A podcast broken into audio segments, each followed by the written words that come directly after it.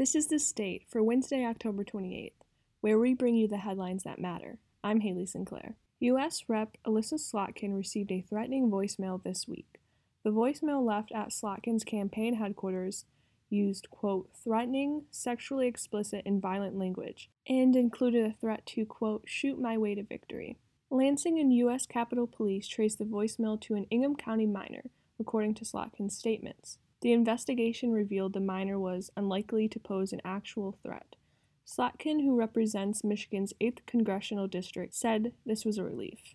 President Donald Trump hosted a campaign rally in Michigan yesterday, calling out the policies of former Vice President Joseph R. Biden Jr. and Michigan Governor Gretchen Whitmer while boasting of his success over the last four years. The last day to vote in the 2020 presidential election will be here in less than a week, and Trump is confident he will be able to secure votes of the Michigan people. During his rally, Trump boasted of his three point lead in the state, stating, quote, Right now we're leading almost everywhere. However, according to the polls, Biden currently holds the lead on both the state and national levels. In Michigan, Biden is currently up by nine points over Trump. Two weeks before the 2020 presidential election, absent voter numbers are higher than ever before, and Michigan election officials are encouraging residents to vote as soon as possible.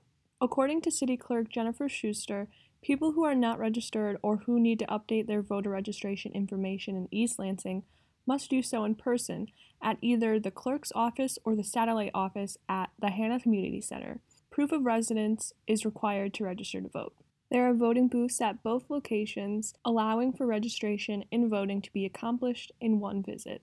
About 10,600 ballots have been issued to East Lansing residents, and roughly 65% of them have been returned as of October 20th. Schuster said about 300 people have voted in person, and the rest of the ballots have been cast via mail or Dropbox. I'd like to thank Hannah Brock, Emily Bavard, and Griffin Wiles for their contributions to today's news. Thank you for joining us for The State, produced by the State News and Impact 89 FM. You can find us online at statenews.com and impact89fm.org. We'll be back tomorrow with more.